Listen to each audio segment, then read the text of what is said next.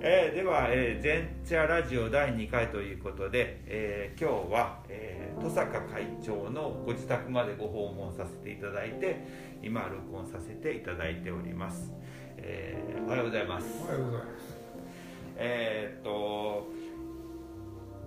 います。全都茶の集いという市民サークルが始まってもう40数年経つわけですけれども、登坂会長は設立の時にもう初期メンバーでいらっしゃった。数年してからですね。あ、そうですか。何年かしてね。記念誌を40周年の時に作ったのがあるんですけれども、それだと、昭和52年に、内田先生が代表として第1回の例会が開催6月17日にされた。で、今と同じように、中央コミュニティセンターで、毎週金曜日、夕方6時半から8時45分を主に活動してたって書いてあるんですけれども、だから一番最初の時にはまだ会長は参加、でも、この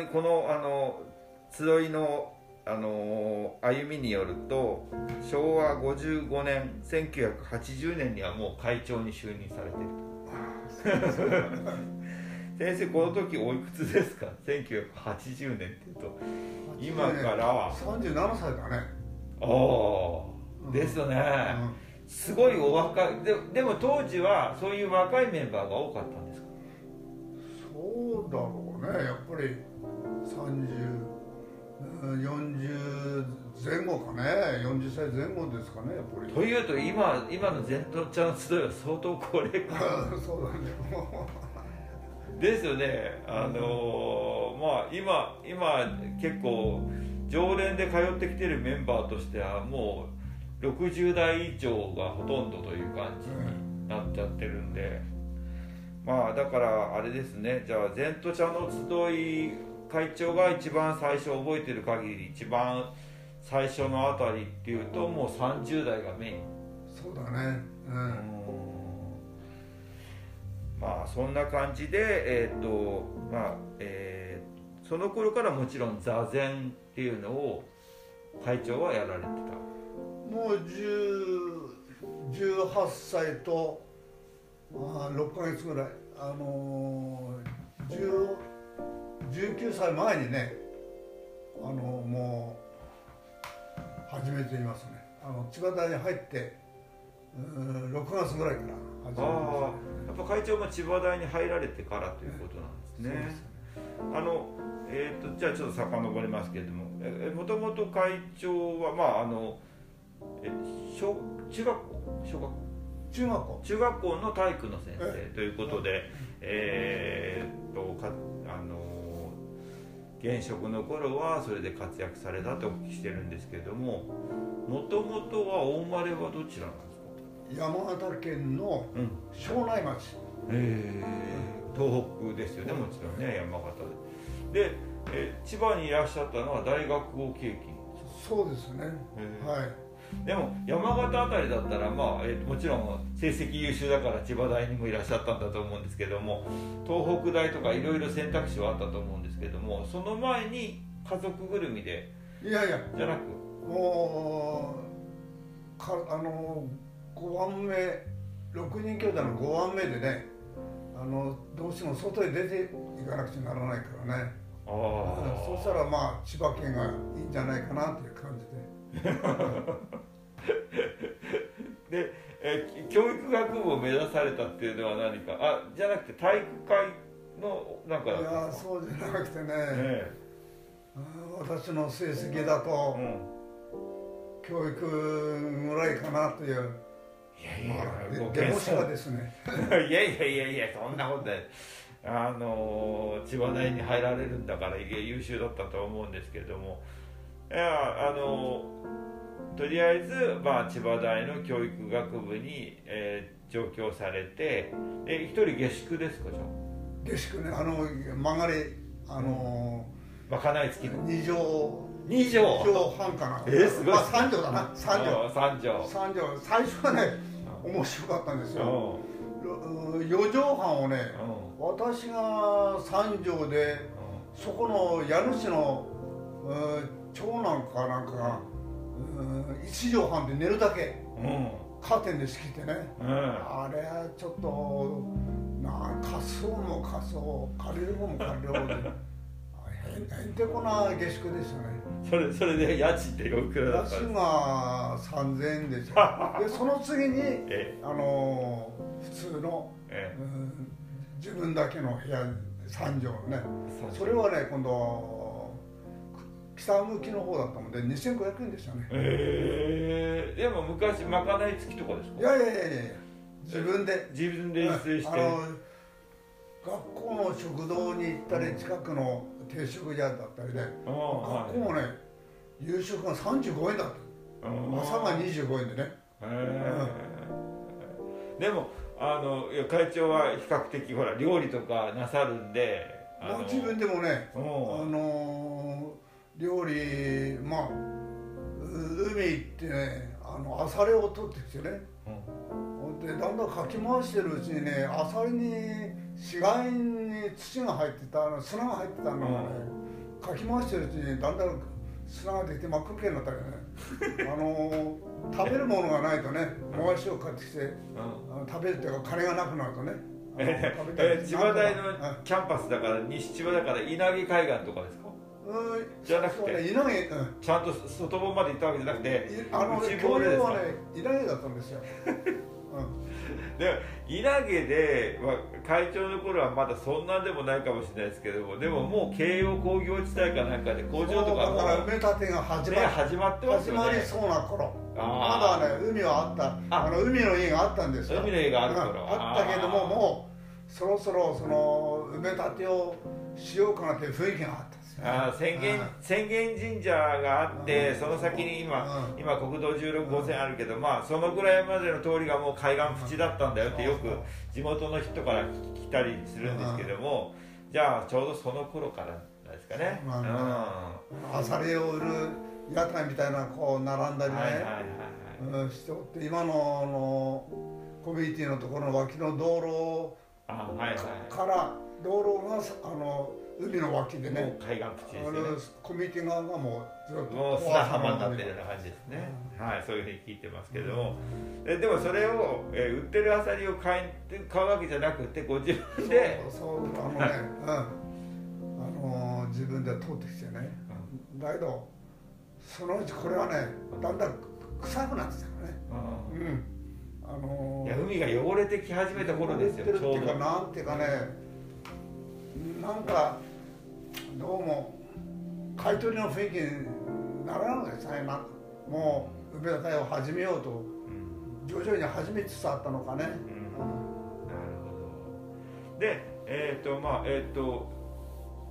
また話が遡っちゃうんですけれども、山形時代にはその座禅とか何かそういう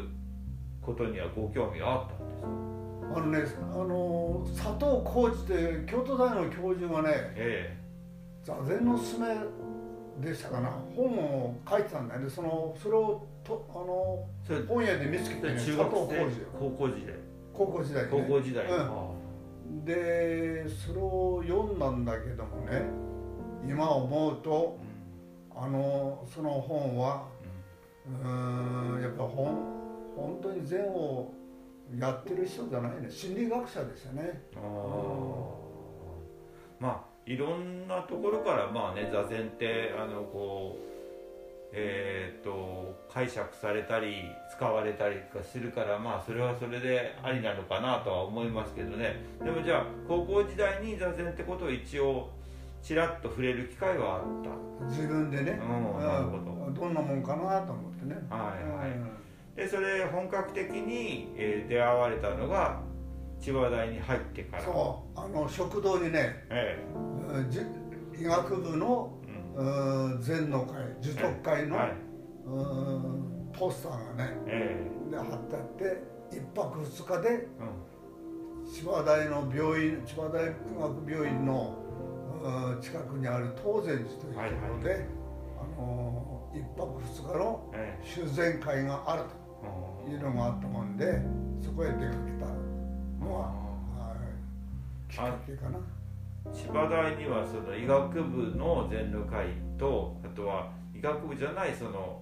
西千葉キャンパスの方の全路会があったってお聞きしてるんですけども、うんそれはね、その時はまだじゃあ西千葉キャンパスの方のまだできてなかった、ね、なかった、うん、あー樹徳会が先なんですね。そうです。樹徳会の方はどなたが立ち上げたんですか？柳沢理教先生、同郷では人道さんというんですけどね、柳沢公衆衛生学の教授の柳沢人道先生が、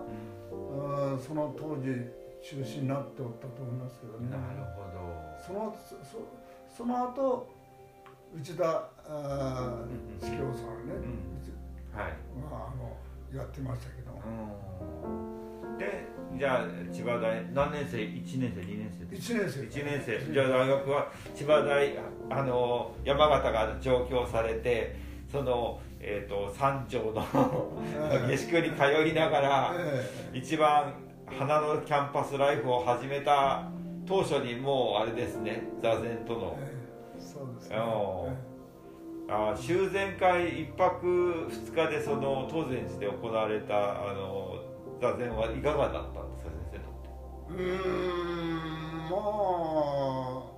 足は痛いけど終わった後にね、ビール日本酒特に飲み放題それが楽しくてね、それでやめられないというのは、ね、終わった後の楽しみがね。ああ、なるほど。まあ大学では特にサークル活動っていうんですかね。まあ今でいうサークル活動みたいなのはだから、その樹徳会の座禅部みたいな感じの活動が中心になる。会はまだ発足してなかったんだけども、先輩に匠先生とのいましてね、一応会を作る前だけれども一応その座ろうという集まりがあったんですね。西千葉の方で稲毛、まあ稲毛の部室棟があったんですね。稲毛のその部屋をね、なんとか借りましてね、匠先生と私とあと誰がいたのかは忘れましたけど、2人とか2、3人とかで 座ってましたよ。なるほど。それが、西千葉 の, 今の千葉大のキャンパスの他にそういう稲毛の方に少しその千葉大の関連施設があったりとか、部活動のため の, その敷地があったり建物があったりしたんですかね。一応私は2年生の頃に西場にもあ